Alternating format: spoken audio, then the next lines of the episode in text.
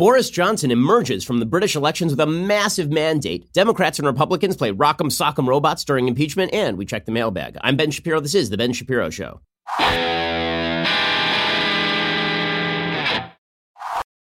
The Ben Shapiro Show is sponsored by ExpressVPN. Your data is your business. Protect it at expressvpn.com slash Ben. Well, the markets have been going up, and that's great. But there's a lot of volatility in the markets these days. And the fact is that banks control the world money supply. And that means that governments are constantly having to play this game where they're inflating currency or deflating currency. What if you just want like a stable asset to make sure that some of your assets are protected? Well, that would be gold. And the people you should talk to are the people over at Birch Gold. You're a smart investor? Well, now is the time to get in touch with the folks at Birch Gold. Have a conversation with a Birch Gold expert and see if precious metals make sense for your family today. They're putting out an offer I've never seen. It's the Silver Stocking Stuffer event. When you contact Birch Gold Group this month to buy precious metals, once you complete your purchase before December 20th, so time is running out, Birch Gold will send you free silver. It's a great stocking stuffer or Hanukkah gift. Listen, I know the folks at Birch Gold. They've been been with me since the very beginning. I've asked them lots of questions. They've given me lots of answers. And you should do the same thing if you're interested in investing in precious metals. They're the people that I trust, and I think that you'll trust them too once you talk to them. Go check them out right now over at birchgold.com and also text my name Ben to 474747. Again, my name Ben to 474747. When you open your account with Birch Gold Group today, you get free 100% silver. You can even get a copy of their no obligation free information kit. Again, it's a smart thing to diversify, and some of your money should be in precious metals. Text my name Ben to 474747. Claim your eligibility for the special offer today. Text Ben to 474747. Well, Great Britain, slow clap for you. Slow clap for you today because Jeremy Corbyn, who is a vicious communist anti Semite, not only lost the election last night, he's going to he's going to drop his leadership in the Labour Party, which is just a wonderful, wonderful result. And this was a big gamble by Boris Johnson and the Conservative Party. So Boris Johnson had basically brought Britain to an election on the basis that he didn't have a mandate to push forward with Brexit. Now, two years ago, there was a vote on Brexit. Sorry, actually, it was in 2016. So it, was, it would have been three years ago. There was a vote on Brexit. And the people of Britain decided that they were not going to go along with the EU's overregulation and centralization of power. And this came as a shock to the world media. The world media expected that the Brits they'd be sophisticated enough to just go along with the EU and the EU's free immigration policies that Britain would swallow the crow of having to deal with Angela Merkel's individual German immigration policies, and then because of free transport, everybody would be able to move across state lines into Britain, that Britain would be fine with the overregulation from Brussels, every aspect of British life being controlled by unelected bureaucrats in Brussels. And it turns out that the Brits were not okay with that, and they voted that way in the largest single referendum in the history of the nation. Well, ever since then, the government of Britain has been trying to stop Brexit from happening. So Theresa May kept putting forward Brexit proposal after Brexit proposal, but she didn't have enough of an electoral mandate in order to get that done because members of her own party, some of them thought that the Brexit deal was too easy on the EU, others of it thought that it was too harsh on the EU. Labour was standing against Brexit. There just was not that she didn't have the numbers. And so she ended up leaving the prime ministership. She was widely perceived not to really want to do Brexit in the first place, and Boris Johnson replaced her, the very colorful former mayor of London. And Boris Johnson took over, pledging that he was going to get Brexit done. And he tried to ram it through. He tried to suspend parliament at one point in order to shorten the period that Labour would have to stop him from ramming it through. In the end, he was unable to do that, and so he called new elections. It was a risky move because the fact is that the British people could have said, "Listen, we're tired of all this Brexit stuff. Let's have a second referendum, and this time we will we will cut against Brexit and we will stand with the Labour Party." Well, instead, Labor is handed a crushing blow, just a massive, massive blow, as the Conservative Party in Britain walks with an 80 seat majority in the in the House's of Parliament, which is an incredible, incredible thing. I mean, it, really, it, it, truly is. That's a, it's the biggest landslide against Labor, I believe, in the country's history. It's it's this incredible, incredible blow to what is an incredibly powerful party in Britain. And it's not just a referendum about Brexit, obviously, although it was the British people saying, listen, we've said over and over, you guys, you got to get it done. Just get it done. What, what do we have to do here? Get it done. It was in part that. In part, it was a direct referendum on the leadership of Jeremy Corbyn, who is indeed, as I say, a communist and an anti Semite who has never met an anti Semitic dictator he does not love. According to the AP, Prime Minister Boris Johnson's Conservative Party has won a thumping majority of seats in Britain's parliament, a decisive outcome to a Brexit dominated election that should allow Johnson to fulfill his plan to take the UK out of the EU next month. With 642 of the 650 results declared on Friday, the Conservatives had 358 seats, and the main opposition Labour Party had 203. That is a blowout. A blowout. Johnson said it looked like the Conservatives had a powerful new mandate to get Brexit done. This makes Johnson the most electorally successful Conservative leader since Margaret Thatcher. It was a disaster for left wing Labour leader Jeremy Corbyn, who faced calls for his resignation even as the results poured in. Meanwhile, the Scottish National Party won almost 50 of Scotland's 59 seats, up from 35. That will embolden their demands for a new referendum on Scottish independence, but Parliament has to go along with that. Parliament is not going to go along with a new referendum on Scottish independence. The centrist pro EU Liberal Democrats took only about a dozen seats, and Liberal Democratic leader Jo Swinson stepped down after losing in her own Scottish constituency. The Conservatives took a swath of seats in the post industrial northern English towns that were long Labour strongholds. Labour's vote held up better in London. That was pretty much the only place where Labour held up. The decisive conservative showing vindicates Johnson's decision to press for Thursday's early election, which, which was held nearly two years ahead of schedule. He said that if conservatives won a majority, he would get Parliament to ratify his Brexit divorce deal and take the UK out of the EU by the current January 31st deadline. Johnson said the historic election, quote, gives us now in this new government the chance to respect the democratic will of the British people, to change this country for the better, and to unleash the potential of the entire people of this country. Pretty much everybody turned away from Labour Labor economy spokesman John McDonnell said, I think Brexit has dominated, has dominated everything by the looks of it. We thought other issues could cut through and there would be a wider debate. From this evidence, there clearly wasn't. Well, yes, Brexit was the big issue. The other issue is that Jeremy Corbyn is a nut job, and everybody in Britain understood that Jeremy Corbyn was a nut job. The chief rabbi of England came out and said that Jews should not vote for this anti Semitic party. Astonishing. Astonishing. And you've already seen the pressure have its toll. Jeremy Corbyn announcing last night that the election had gone quite poorly for him, and then announcing that he was going to step down from leadership of Labour. I want to also make it clear that I will not lead the party in any future general election campaign.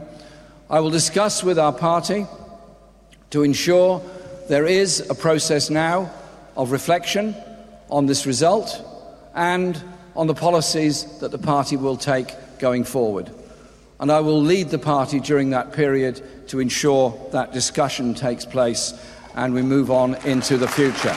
Okay, and everybody cheers. This is in his constituency. So the way that it works in Britain is that everybody who's in parliament obviously has to be a member of parliament. So the leader of a parliamentary party has to be a member of parliament. You have to be elected in your own constituency. So Boris Johnson announced his election victory basically in a congressional district, the way that it would kind of be the, the analogy in the United States. It would be as though in Congress, the biggest party in Congress then had a leader, and that part that leader's party, the the the, the the party leader ended up becoming president of the United States. It's sort of like that in Britain. That's how the parliamentary system works. So that means that everybody is announcing from their congressional district or from their constituency. In this case, what was wonderful about that video where Jeremy Corbyn is announcing that he will no longer lead the Labour Party in general elections, a couple of things are wonderful about this. One, Britain has this incredibly great tradition where all it takes is basically 50, I think it's like 50, 50 pounds or 500 pounds or something. I think it's 500 pounds in order to stand for parliament.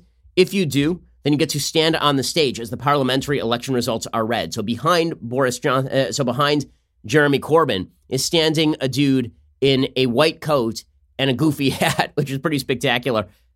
It, and behind Boris Johnson, by the way, in his constituency, was Lord Buckethead and Elmo, which is always wonderful because honestly, democracies shouldn't take themselves that seriously. Human endeavors are all ridiculous, and this is just proof of it. But the best part of this is the Jewish guy in the yarmulke who presumably was campaigning with the Conservative Party, who is standing behind Boris Johnson and smiling broadly as Jeremy Corbyn announces that he's not going to be leading the Labour Party. And good for the Brits, good for the Brits for rejecting this piece of garbage, Jeremy Corbyn. And he is, he is awful in every possible way. He is awful. Not only is he basically a communist on policy, but he happens to be a vicious anti Semite, and he has for years. Liam Hoare had a piece in the tower.org back in 2015 describing how Corbyn hobnobbed with anti Semites. Corbyn said in 2009, quote, It will be my pleasure and my honor to host an event in Parliament where our friends from Hezbollah will be speaking. I've also invited friends from Hamas to come and speak as well. Unfortunately, the Israelis would not allow them to travel here, so it's going to be only friends from Hezbollah. And Corbyn then said he didn't mean that they were just his friends. He just meant like friends collectively. And the, the Labour Party was rife with anti Semites who had entered the halls of power thanks to Jeremy Corbyn. A- again, none of this was new, but the British people were not going to embrace that. And good for them. Good for them. Now, did any of that stop Alexandria Ocasio Cortez from endorsing Jeremy Corbyn? The fact that he is a radical leftist who has never met a dictator he doesn't love and has never met a Jew hater he didn't become friends with? AOC tweeted out a video. She tweeted this out just before the election from Jeremy Corbyn. This video is about the UK, but it might as well have been produced about the United States. The hoarding of wealth by the few is coming at the cost of people's lives. The only way we change is with a massive surge of new voters at the polls. UK, vote. They did. It ended poorly for them.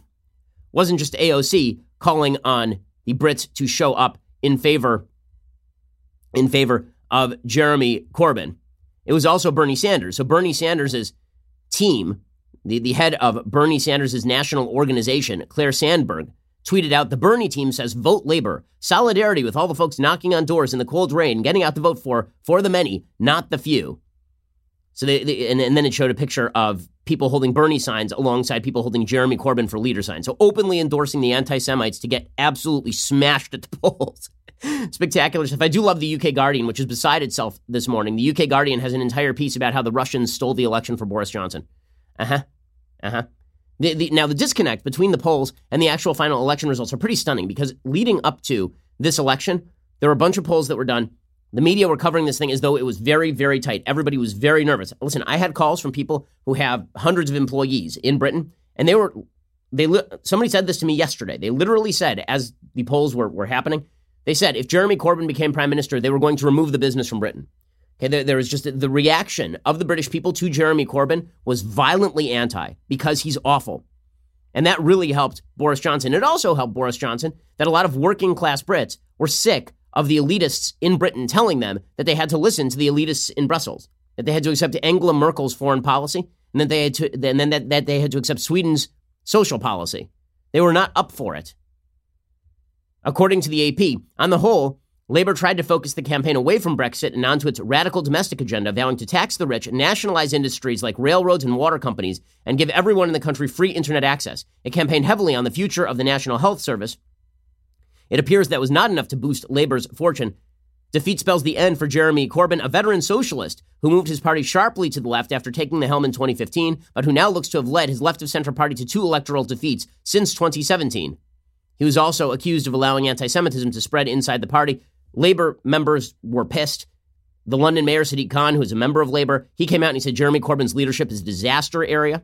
Khan has been quite critical of Corbyn, specifically because of Corbyn's open tolerance of anti Semitism inside the party. Sadiq Khan, who's looking for a leadership position in the Labour Party, he said this general election result is nothing short of a catastrophe for the Labour Party, for London, and for the UK. For the fourth general election in a row, the Labour Party has failed to put forward a compelling case to the British people. It is no consolation that we performed so much better here in London. We have fundamentally failed those that most desperately need the help of a Labour government. They include the sick, the poorest, the vulnerable. Our dedicated activists did all they could. As ever, I'm truly grateful for all their hard work. And then he just goes right after Corbyn with a steak knife. If we are truly honest with ourselves, we knew in our hearts that Jeremy Corbyn's leadership was deeply unpopular with the British people and that we were extremely unlikely to form a Labour government last night. Labor's shocking and repeated failure to tackle anti Semitism. Okay, this criticism is coming from inside the House. And I'd just like to make a note for the Democratic Party in today's America. Guys, you could do the same thing to the anti Semites in your own party. You could say, Ilhan Omar and Rashida Tlaib, you're not helpful. By the way, it is worth noting that Rashida Tlaib, there's that Jersey City anti Semitic shooting, which, by the way, could have been so much worse. When I say it could have been so much worse, that, I mean, six people died, four people who were good, and the two shooters. The shooters apparently were actually aiming for the site next door where there were 50 school age children studying upstairs, Jewish kids. They actually shot at the door. And then when they couldn't get in the door, they went into the kosher supermarket and shot that place up. Rashida Tlaib had tweeted out how terrible the shooting was and blamed it on white supremacists. And it turns out it was black Hebrew Israelites. And then she deleted the tweet. She has not tweeted anything about Jersey City. I believe AOC has not tweeted anything about Jersey City. Ilhan Omar, my understanding is, has not tweeted anything about Jersey City. You know, if you guys in the Democratic Party don't want to go the way of labor, then perhaps you ought to consider tossing the radicals out of your own party. Good for Sadiq Khan. He says Labor's shocking and repeated failure to tackle anti Semitism and our inability to put forward a credible and believable set of priorities for governing have made a major contribution to the scale of this defeat. Brexit has accelerated a fundamental shift in British politics and rewritten our political map, the full extent of which is not yet fully understood. However, Labour now stands more politically and culturally removed than ever before from many of the people our party was formed to represent, and that means asking ourselves some very difficult questions. The next five years are full of grave challenges. We'll leave the European Union on Boris Johnson's terms. Our union with Scotland is in peril. We'll face damaging and far reaching changes to our economy and public services from this hard right Tory government. The Labour Party will have to change fundamentally in order to rise to these challenges and confront the new political reality that we face. Jeremy Corbyn has said he will stand down. This simply must now happen quickly. But the changes we have to make will not end with his leadership. That is damn well true. Okay, it's not just going to be Jeremy Corbyn. The entire Labour Party has to be purged of the communists and the anti Semites if they wish to be competitive again. It is good for Western civilization that Western parties not embrace communism and Jew hatred.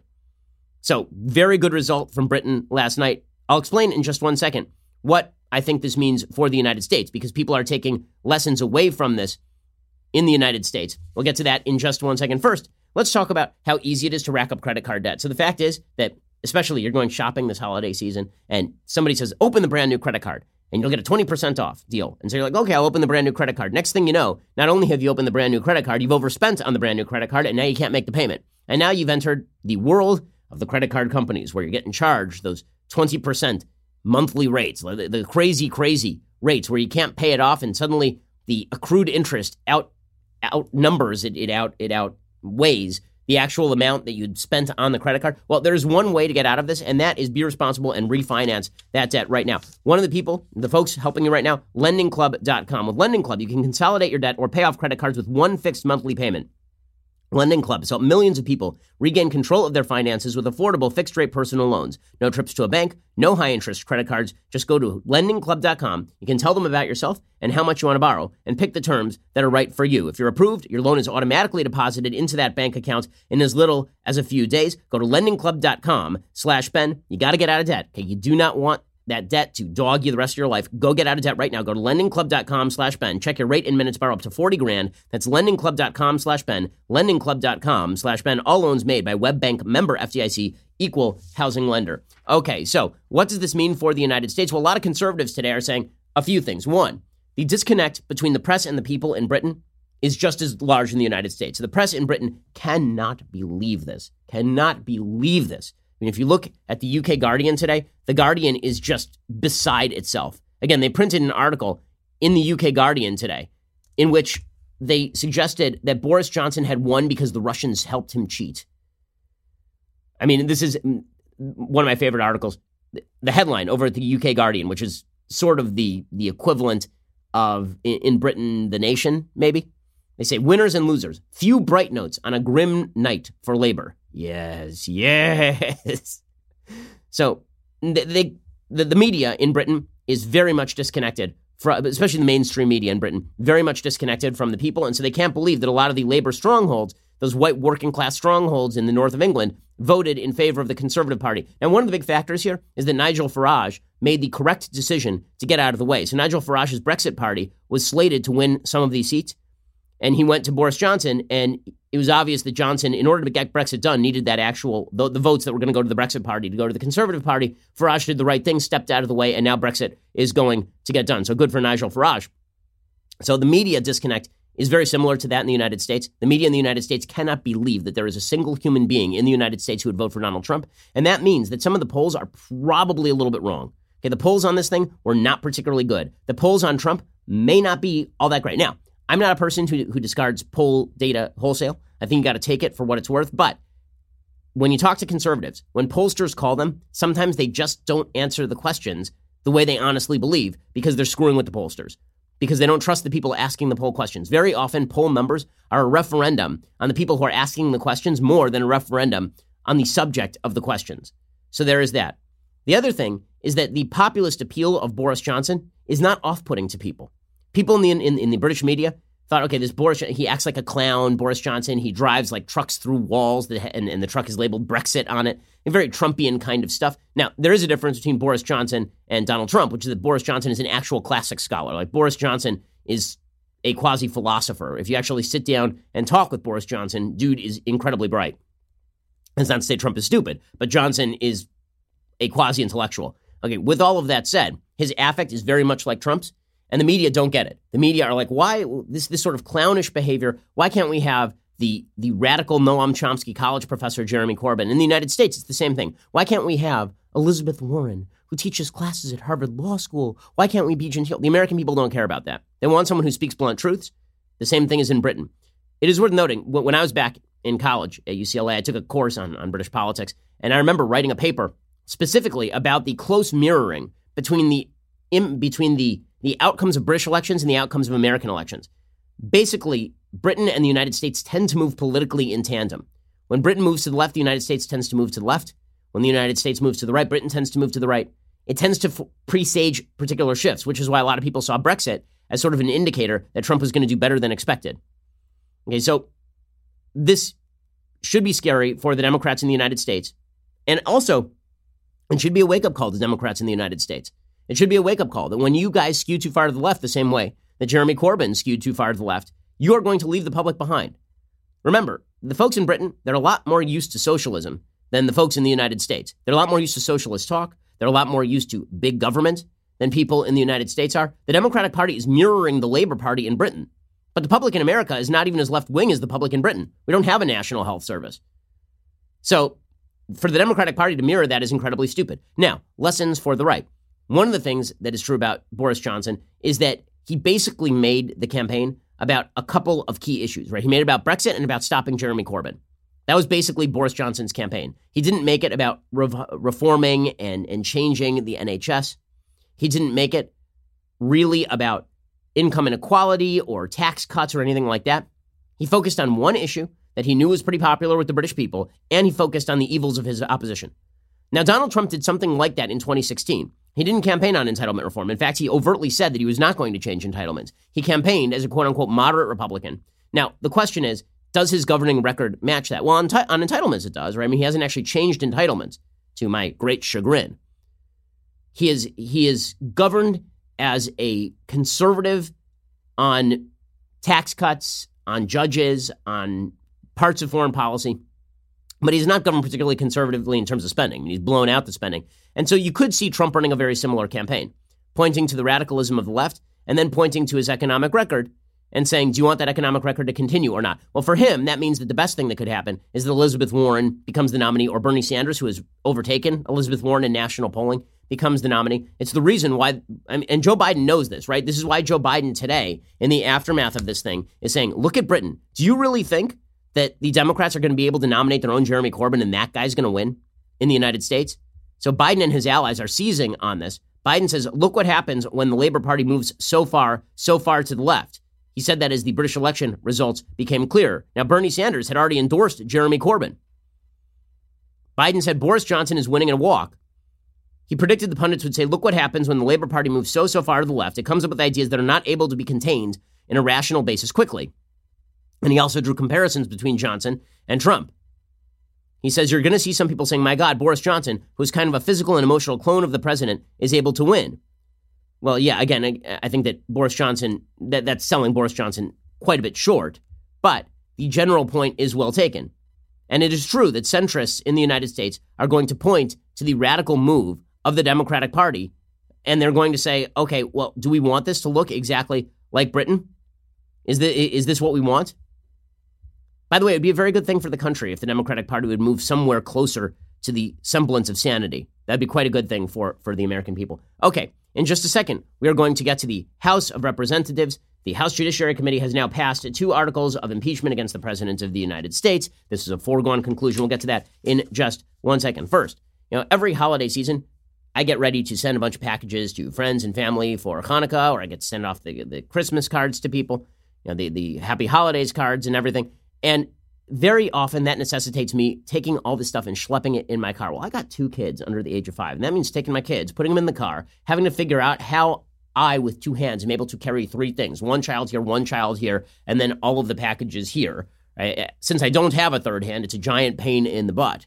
And since I am less likely to grow a third hand than to just do all of this from home, I recommend stamps.com. Stamps.com brings all the services of the U.S. Postal Service directly to your computer. Whether you're a small office sending invoices or an online seller shipping out products or even a warehouse sending thousands of packages a day, Stamps.com can handle it all with ease. Simply use your computer to print official U.S. postage 24 7 for any letter, any package, any class of mail, anywhere you want to send it. And once your mail is ready, you just hand it to your mail carrier or drop it in a mailbox. It's really simple, really easy. And right now, they are offering a special deal. There's no risk with my promo code Shapiro. You get a special offer. It includes a four week trial plus free postage and the digital scale. No long term commitments, no contracts. Using our code, you will be saving money and supporting the show, which is important to us, important to stamps.com. Go to stamps.com, click on the microphone at the top of the homepage, type in Shapiro. I personally use stamps.com. We use it here at Daily Wire. Your small business, your large business, you personally. Stamps.com is a great solution for you. Go to stamps.com, enter Shapiro, stamps.com. Never go to the post office again. Okay, so meanwhile, in the United States, the Democratic Party is moving toward impeachment. So today, they held a vote on impeachment in the House Judiciary Committee. They did this, they were going to do this last night. The whole thing was theatrics. So the, the last 24 hours has basically been all of these idiotic hearings in the House Judiciary Committee for markup of the impeachment charges. They were never going to get marked up. Nothing was going to change because the majority, the Democrats, don't care what the minority, the Republicans, have to say. In fact, they don't want any of those rules applied. And so this hearing turned into a quite entertaining, if completely useless, spectacle in the stupidity of these impeachment hearings generally. So this morning, the House Judiciary passed the impeachment vote along completely partisan lines. Here's what that sounded like Mr. Chairman, there are 23 ayes and 17 noes. The article is agreed to. The question now is on Article 2 of the resolution impeaching President Donald J. Trump. Believable. So, uh, again, this is this is a bipartisan effort. Clearly, the Democrats are just worried about the constitutional implications of Trump's behavior. Now, the Republicans are going nuts over this, and they're going nuts in in very colorful fashion. Mitch McConnell, who is the turtliest of turtles, right? I mean, Mitch McConnell is not somebody to overstate the case. He says, listen, this is not happening. There's no chance that Trump is removed. This is what Mitch McConnell sounds like when he is agitated. Have you ever seen a have you ever seen one of those t-shirts that has the moods of Darth Vader? And it's just the Darth Vader mask, like angry Darth Vader is the same as happy Darth Vader. That's Mitch McConnell. This is Mitch McConnell agitated. The case is so darn weak coming over from the House. We all know how it's going to end. There's no chance the president's going to be removed from office. My hope is that there won't be a single Republican who votes uh, for either of these articles of impeachment.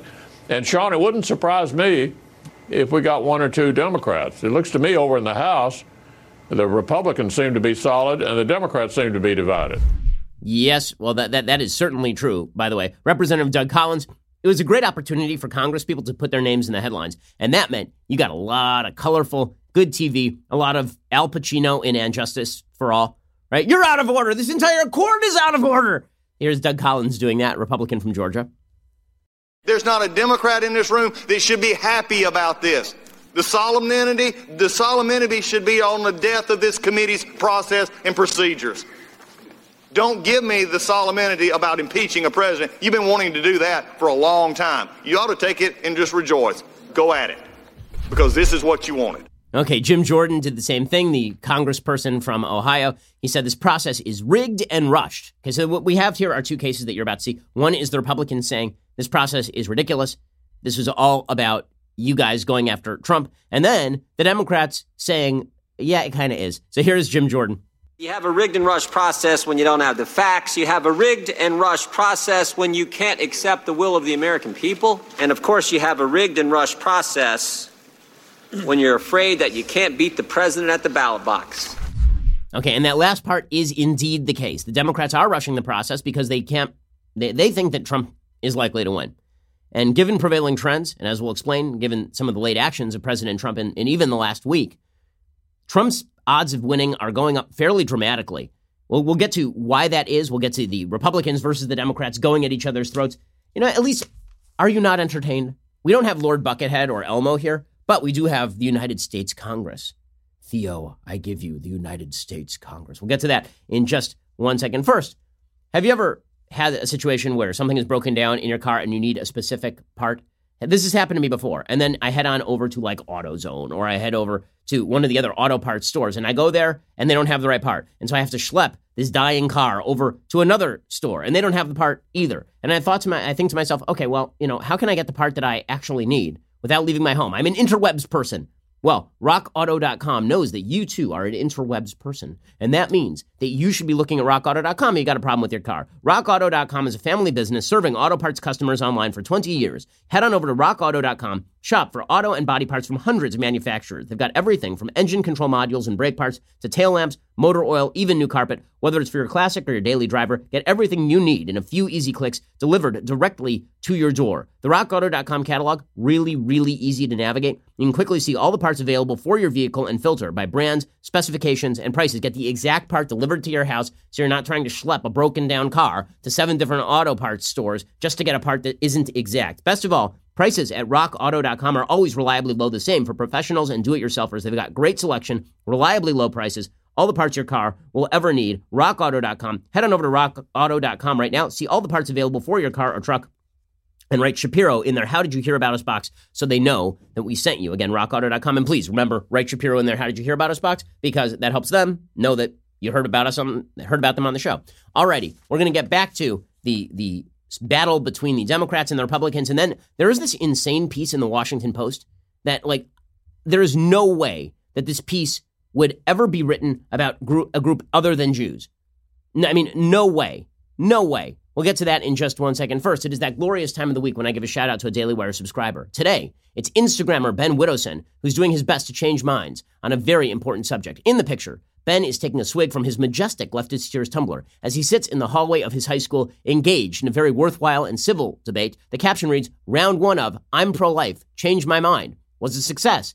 Thank you to PHHS conservatives for letting me run this table and voice my opinions, everyone who debated to watch, and everyone who shut up to watch, and everyone who debated me, even if we disagreed. I can't wait for round two. Can't wait to hear more opinions. Hashtag leftist tears tumbler. Ah, civility and conversation. Excellent job, Ben. Hope round two goes just as well, and enjoy those leftist tears. Thanks for the pick. Keep up the good work. So, why should you subscribe? Because you too can have that leftist tears tumbler. And right now, by the way, let me remind you that you are able to get a subscription at Daily Wire for 25% off.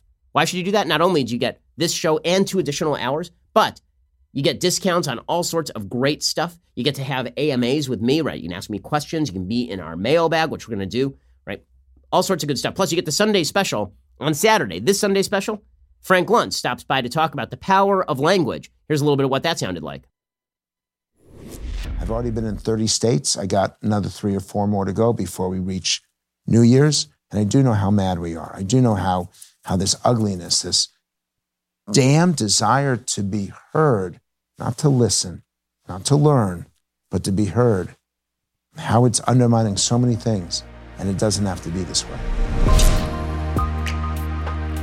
Alrighty, so it, it's a great interview. I, I think you'll really enjoy it. Really pretty fascinating. We go through all the Republican candidates, the Democratic candidates, everybody. It's really good. You get all of those things early, get all sorts of special privileges when you become a member. Also, the Daily Wire store on Amazon, the perfect place for your holiday shopping needs. From our classic Facts Don't Care About Your Feelings shirts, which now 15% off, to our hugely popular Zero Bark 30 shirt, and now our brand new Santa's tr- Santa Trump's Hoax, Hoax Hoax sweatshirt. Check that you can check that out. Merry Christmas. You'll find plenty of goodies to make this the best gift gift giving season ever. And if you buy this week, your orders will arrive just in time for Christmas. So head on over to dailywire.com, check out our Amazon store, let the shopping begin. And again, if you're not already a subscriber, you're missing out. Go to dailywire.com slash subscribe for as little as 10 bucks a month. You get our articles ad free, access to all of our live broadcasts, our full show library, select bonus content, our exclusive Daily Wire app. Pretty great feature if you have not checked it out yet. We are the largest, fastest growing conservative podcast and radio show in the nation.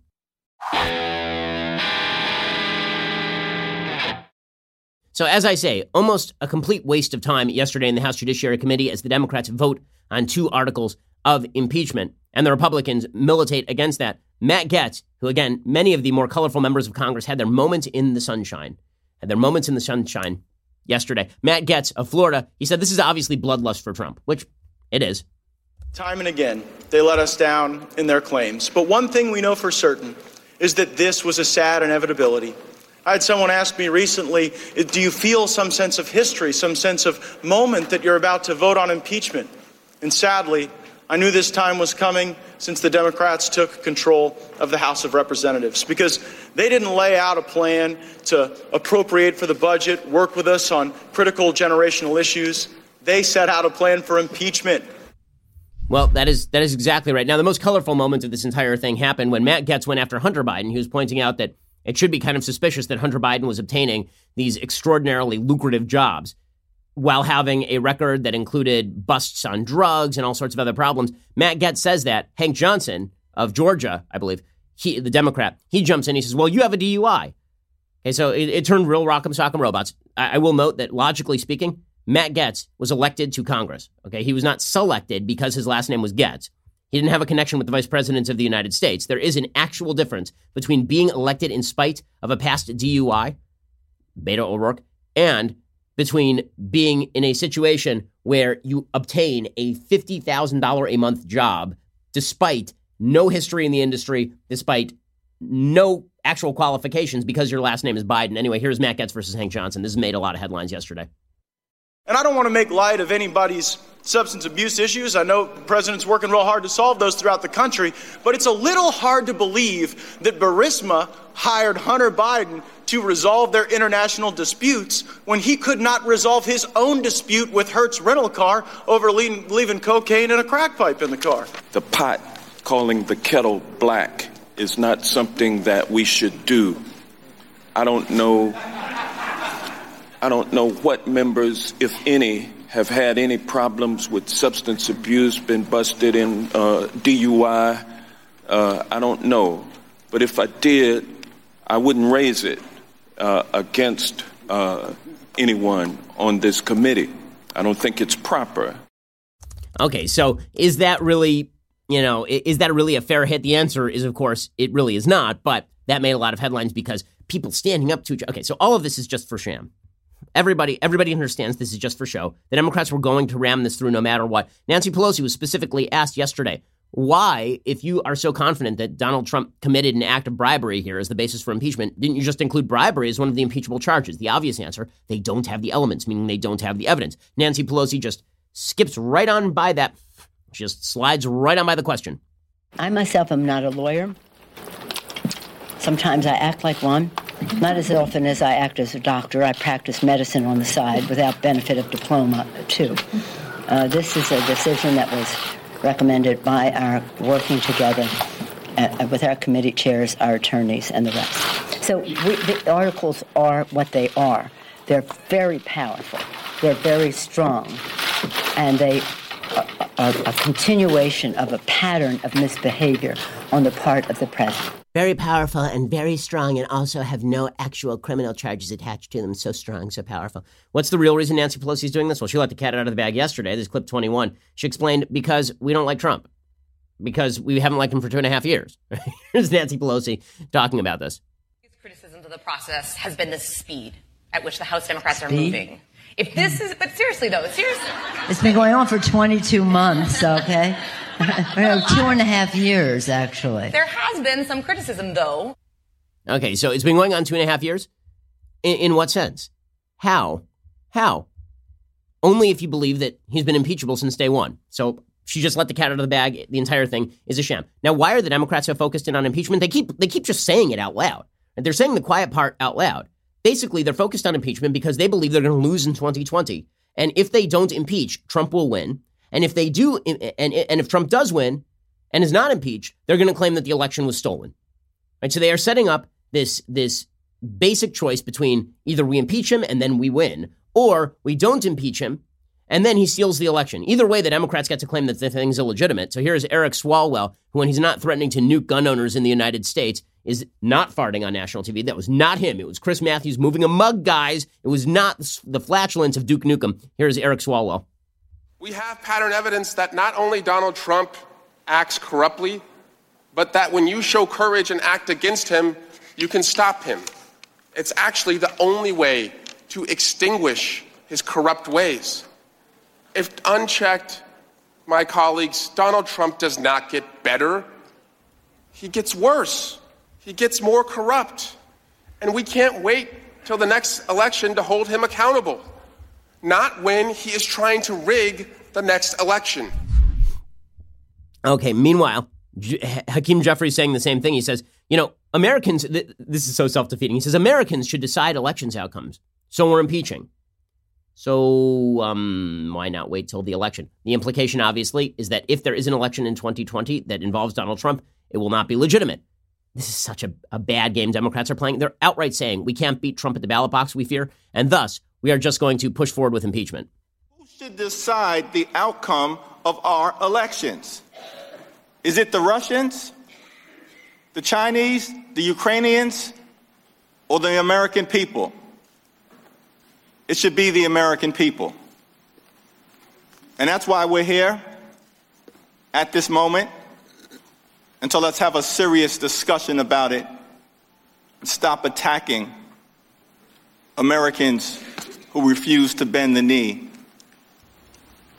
to this president. Okay, so we, we, we can't have a dictator. We have to have elections. Also, we're going to throw this guy out so we can't have an election referendum on him.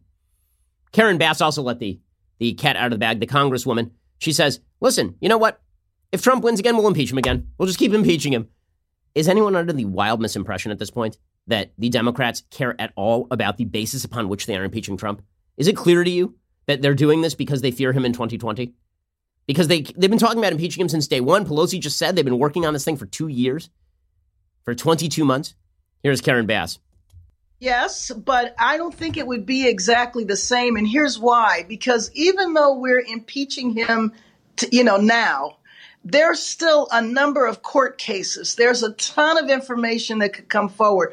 For example, we could get his bank records and found and find out that he's owned 100% by the Russians. So you are absolutely right in your scenario. But the only thing I would say slightly different is, is that it might not be the same articles of impeachment because the odds are we'd have a ton more information. Okay, so th- th- this thing is not going to end, right? It's never going to end. It's, they're just going to keep trying to impeach Trump, according to according to Karen Bass. How seriously should we take all of this? I take it about as seriously as Democrat Congressman Cedric Richmond, who apparently was watching golf in the middle of the impeachment hearings yesterday. I, I take it with the same level of thrill as this congressperson. Mr. Neguse votes no. Ms. McBath? No. Ms. McBath votes no. Mr. Stanton? No. Mr. Stanton votes no. Ms. Dean? No. Ms. Dean votes no. Ms. Mucarsel-Powell? No. Ms. Mucarsel-Powell votes no. Ms. Escobar? No. Ms. Escobar votes no. As the no. vote is going Mr. on, Collins? as the vote is going on, he's watching golf. I'm with that congressperson, that congressperson for Speaker of the House, because that's how seriously we should take all of this. It's all nonsense. It's all stupidity. Meanwhile, President Trump, he is moving closer to a reelection victory. And the reason is because he is getting some of the key issues off the table and he's doing it now. So President Trump is going to sign today a, new trade deal with the Chinese. He has settled on the outline of at least a first stage trade deal with the Chinese. Apparently, Trump has announced there will be a 50% reduction in the tariffs that he has that he's imposed on September 1st, which covers about 110 billion dollars of Chinese goods. The duties will go from 15% to 7.5%. There's already a 25% tariff on $250 billion in goods that he imposed in 2018. That's going to stay for now, but he says that this is the beginning of a larger settlement with China. The de escalation with China, well, it may not actually be great policy in the long run because the United States needs to be confrontational with China in order to get them to do what we want, in order to get them to liberalize. They've been retrenching, they've been using the free markets to enrich themselves, and then to use that against the free markets, and then to use that against free countries. Okay, well, it may be better policy to treat China as an overt enemy at this point. In terms of Trump's reelection, if he does that, there's a better chance that the Chinese sink the economy by selling some of America's bonds on the open market a month before the election, tank the economy, and throw it to whoever the Democrat is. So Trump ironing out this thing, or at least de escalating before the election, is quite smart politically. It's what he needs to do. According to the New York Times, the United States has settled on final terms of a partial trade deal with China. Several people familiar with the negotiations said a development that could ease tensions between the world's largest economies just days before the long running trade war is set to escalate. Trump met with top economic advisors on Thursday afternoon at the White House, where the president agreed to significant reductions on tariffs he has placed on $360 billion of Chinese goods in return for China's commitment to purchase American farm products and make other concessions. As part of the agreement, the president is expected to announce he will delay or cancel tariffs on $160 billion of consumer products from China that were scheduled to go into effect on Sunday. Trump had foreshadowed this Thursday morning. He tweeted, getting very close to a big deal with China. They wanted, and so do we. Michael Pillsbury, China scholar at the Hudson Institute, he said this is a historic breakthrough, and he attributed this to Trump having a good relationship with President Xi Jinping, who is in fact a dictator. Trump was agreeing to roll back some of the tariffs he had imposed on China in exchange for Beijing bolstering its annual purchases of American products to about $50 billion next year. Also, China is supposed to enforce stronger protections for American intellectual property, open its markets to American financial institutions, and commit to greater transparency surrounding the management of its currency. So that's a good deal for, for President Trump, at least insofar as, as the politics. It's, it's good for the economy as well. Free trade is always better for the economy. On a foreign policy front, is it a great idea to make deals with China? My general opinion is no, but from a markets perspective, it's going to help the economy. And that, of course, is very big for President Trump. Getting that issue off the table helps him a lot. Another issue he's gotten off the table, which again, on a on a policy level, I disagree with it, but on a political level, he needed to do before the election Top congressional negotiators said on Thursday they had reached a deal in principle to approve $1.3 trillion in federal spending for 2020, probably averting a government shutdown next week. Now, the Republicans keep making these deals with Democrats to spend up the wazoo. They never take a strong position on spending. And that's terrible. It, it, it's also terrible the American people are not ready to take strong positions on spending and are much more sanguine about spending a trillion dollars into the red every single year than they would be about making any cuts to to the programs that would actually require the cuts in order to get us close to fiscal sanity. With that said, a government shutdown would not be good for President Trump leading up to the election, so that's another domino that he has knocked down in advance of the election. Also, Trump, following the Boris Johnson model, he is now embracing more more big government policies. Now, Boris Johnson is not a small government guy. He's a big government guy. It's just that compared to labor, he's a small government guy. Trump is, is sort of the same in the United States. Trump yesterday came out in favor of paid family leave, a policy which really should be left to the private sector. But again, he is trying to aim directly at those suburban moms that he has lost because of his personality. So here's Trump pushing that yesterday. But American families are coming first. With more women working today than ever before, we now have a historic opportunity to enact long overdue reforms. It's time to pass paid family leave and expand access to quality. Now, that's not a policy I like, but it is a smart political policy because big spending is always smart political policy. Trump is actually considering skipping the debates, which is not a bad idea, honestly, because while the Democrats would paint that as a, a form of cowardice, the fact is that the moderator is going to attack Trump. Now, in a, in reality, Trump's not going to skip the debates. If there is a if there is a moderator who is anti-Trump, Trump's going to attack the moderator, and it's not going to go poorly for him. He did it to great success last time around. It is also true that Trump is quite pithy in debate. He doesn't have a lot to say. He's not going to give you a Pete Buttigieg smooth answer on any policy, but he's cutting and he's biting, and he says things that can be encapsulated in 30 second sound bites because the number of people who actually engage with all nine hours of these debates is fairly low. Nonetheless, Trump is apparently discussing with his advisors the possibility of sitting out general election debates in 2020 because of his misgivings about the commission that oversees them. Trump has told his advisor he, do, he does not trust the Commission on Presidential Debates, the nonprofit that sponsors the debates, which is right. I mean, the moderators that they've picked for the debates in the past have generally been awful. Less of a concern for Trump then who will emerge as the Democratic nominee is which media personality will be chosen as the debate moderator. Perfectly fair. He's not afraid of Biden. He's not afraid of Warren. He's not afraid of Sanders. He is afraid that the moderator is going to spend the entire debate attacking. And you saw this in 2012 when Candy Crowley openly lied about Mitt Romney on stage and Barack Obama in order to help Barack Obama. So good for Trump to at least going in with his eyes wide open. The president's advisors declined to comment on what their plan was for the debates. One senior advisor to the president seemed to wince at the question, said it was not something advisors were prepared to discuss until next year. And again, are the debates going to help him? Well, there were polls done last last election cycle saying that Hillary won the debates, didn't help her one iota. Now, the key for Trump is going to be can he contain the Trumpy? Can he contain the Trumpiness? Because if Trump campaigns on the same premise as his first campaign commercial, which is you may not like me as a person, but I'm doing a lot of good stuff for the country, and then he can minimize all the times that he's in the news doing stuff that annoys people, he'll win. But if the election is about Trump, if Trump makes the election, the only person who can defeat Trump at this point is Trump. Because the Democrats do not have much in the chamber. I mean, there's there, there's there's no ammo in that chamber. So is it very helpful to President Trump that he is attacking Greta Thunberg, the 16 year old proxy for the far left's views on climate change? Is that like a, a super smart move? So yesterday, Trump tweeted out, so ridiculous. Greta must work on her anger management problem, then go to a good old fashioned movie with a friend. Chill, Greta, chill. Now, listen, do I find that funny? Yeah, I do, because she's a public figure. And the fact is that her outrage has been the, the subject that has launched a thousand think pieces. And then the Trump campaign put out a graphic of the Time Person of the Year. It was a picture of Greta Thunberg standing by the ocean. They took Trump's head and just and then just pasted it onto Greta Thunberg's body, and then it says Donald Trump, the power of promises kept. CNN, of course, went nuts over this. Why would Trump attack Greta? Because Trump always attacks, because that's what he does, man. And listen, for you guys to play shock at this point is just silly. We all get it. Is it smart politically? No, it's not particularly smart politically, but it is very Trumpy. Now, as I say, if Trump would like to win, then the best thing that he can do at this point is to minimize the Trumpy because we all get it, right? Everybody who likes that likes it. There's nobody in the middle who's like, yeah, you know what? Now that he tweeted out a picture of himself with his head on Greta Thunberg's body, totally in. Before I was on the fence. Now that we have that picture of Trump's head on Greta Thunberg's body, I've totally changed my mind. I'm I'm voting Trump all the way. I don't think so. That doesn't mean you gotta you gotta make the goofiness completely go away, but you have to channel it toward a purpose. You gotta channel the goofiness toward a purpose. This is what Boris Johnson did very well in Britain. He was running again small bulldozers through walls with a big sign that said Brexit on it.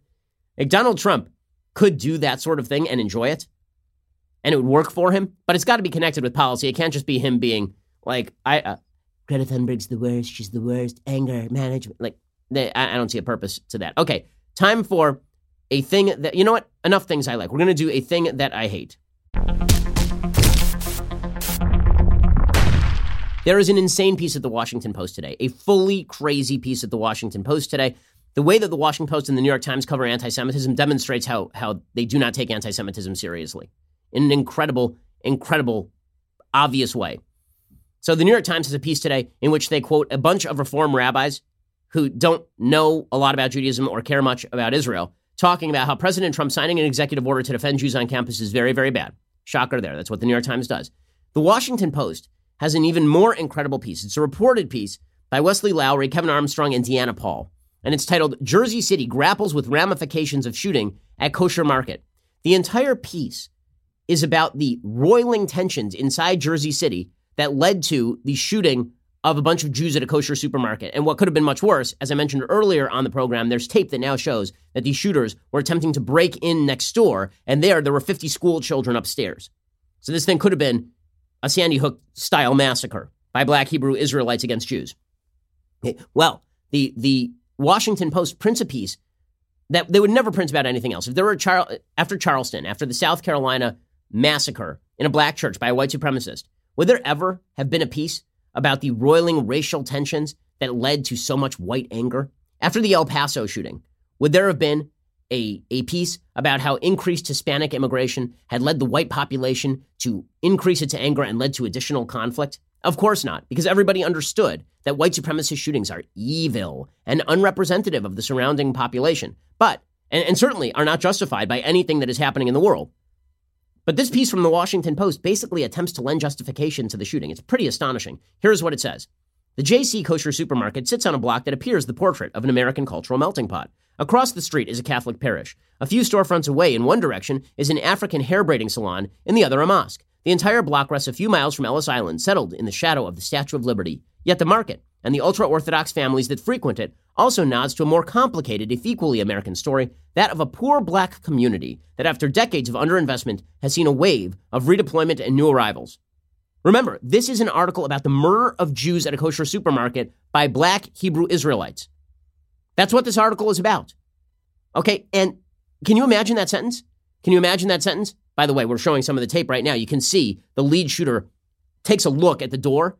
If you if you run it back, you'll see the lead shooter takes a look at the door that is the school, and then quickly turns and enters the supermarket. See, look right there. That's the turn. Okay, that could have been a lot worse. But that sentence from the Washington Post.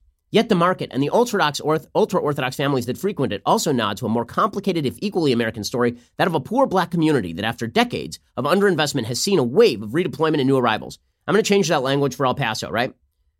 Yet the Walmart and the Hispanic families that frequent it also nod to a more complicated, if equally American story, that of a poor white community that, after decades of underinvestment, has seen a wave of redeployment and new arrivals. If that sentence appeared in the Washington Post, it would get the Washington Post boycotted, and rightfully so. Because guess what doesn't justify the mass murder of people on the basis of their ethnicity or their religion? Underinvestment in the local community, gentrification. This is insane. And the Washington Post continues along these lines. They say more than 100 Jewish families have moved here in recent years, fleeing astronomical housing costs in Brooklyn, settling into affordable homes across the Hudson in the heart of the historic black community. While their arrival prompted fears there would be tension between Hasidic arrivals and the black residents who have been here for generations, many who have moved here say they have found friendly neighbors who made them feel at home. Then on Tuesday, a horrific attack threatened to shatter that goodwill. Oh, it was the, it was the attack that threatened the goodwill. We have tape from directly outside the site of the shooting of black residents of the city talking about how the shooting was a good thing. Again, the, the, the, the media coverage of this is so is so invested in the intersectional politics of the left, it's insane. We have to turn the the real story about the Jersey City shooting not into a problem of two black anti-Semites murdering Jews and lead that to a broader conversation of anti-Semitism that exists in every community. And are there problems of anti-Semitism in parts of the black community, particularly in Brooklyn and New Jersey? We're not going to have that discussion. Instead, we're going to talk about gentrification and how Hasidic Jews moving into the neighborhood is creating all of this turmoil. Again, imagine if the Washington Post, in the aftermath of Charleston, wrote a story about how black families moving into white neighborhoods was causing ethnic tensions that led to a shooting. You'd be like, wait, what? What? But that's what this Washington Post story effectually does. It's crazy. Okay, according to the Washington Post, as investigators continue to probe the attack, which comes amid a rise in anti Semitic violence nationally, this city is grappling with whether the attacks reflect underlying ethnic tensions locally and fears it could spark new ones. Well, maybe you might want to talk with black leaders locally about why they think that this thing happened and whether, in fact, the polls that show outsized black anti Semitism in the United States are reflective of a dearth of leadership in some parts of the black community. You would certainly do that if the races were reversed. If this had been a Jew who went and shot up a black church, you would get a lot of talk about our rabbis from the pulpit being racist. Is the, the, the ethnic tensions between Jews and blacks, are those the fault of Jews? Right? I mean, that, that's what you would get. Now you're getting Jews moved into the neighborhood, and that's causing ethnic tension. Like this, the coverage is just maddening. It's maddening and pathetic. And this this article would never have been written about anybody except for Jews. Nobody except for Jews would have this article written about them. They literally half the articles about gentrification. The development of suburbs in the 1950s and 60s led to an exodus of most of the area's white residents, later followed by many middle class black families once the Fair Housing Act empowered them to pursue suburban living as well. The loss of moneyed residents and their businesses was coupled with the departure of manufacturing jobs, which were relocated to the South and later overseas, leaving behind an under resourced urban core of poor black and brown people left to fend for themselves as violence and drugs spread. So, in other words, if we just cut a few more government checks, and if we added more to the redistributive burden of the American people and made this area richer, then that would have kept the Jews out, and then you wouldn't have had this problem in the first place. Well done, Washington Post. Well done. Insane stuff. Alrighty, we'll be back here with two additional hours later today. We'll get into the mailbag then. We sort of ran out of time today. But if you don't subscribe to get the additional two hours, you're not going to get those two additional hours. This is why you should go subscribe right now. We have special Christmas and Hanukkah deals available. Go check it out right now. Otherwise, we'll see you here next week. I'm Ben Shapiro. This is The Ben Shapiro Show. If you enjoyed this episode, don't forget to subscribe. And if you want to help spread the word, please give us a five star review and tell your friends to subscribe too. We're available on Apple Podcasts, Spotify, and wherever you listen to podcasts. Also, be sure to check out the other Daily Wire podcasts, including The Andrew Klavan Show, The Michael Knowles Show, and The Matt Walsh Show. Thanks for listening. The Ben Shapiro Show is produced by Rebecca Dobkowitz, directed by Mike Joyner, executive producer Jeremy Boring, senior producer Jonathan Hay, supervising producers Mathis Glover and Robert Sterling, technical producer Austin Stevens, associate producer Colton Haas, assistant director Pavel Wydowski, edited by Adam Sayevitz. Audio is mixed by Mike Coromina. Hair and makeup is by Jesua Olvera. Production assistant Nick Sheehan. The Ben Shapiro Show is a Daily Wire production. Copyright Daily Wire 2019. On the Matt Walsh Show, we're not just discussing politics. We're talking culture, faith, family, all of the things that are really important to you. So come join the conversation. We'll get to more on this in just one second. First, Pure Talk believes in American values, and that free should mean, you know, like free. So when you switch to Pure Talk today, you'll get a free Samsung 5G smartphone. There's no four line requirement, no activation fee, just a free Samsung that's built to last with a rugged screen, quick charging battery, and top-tier data security. Qualifying plans start at just 35 bucks a month for unlimited talk, text, 15 gigs of data, and a mobile hotspot. Pure Talk gives you phenomenal coverage on America's most dependable 5G network.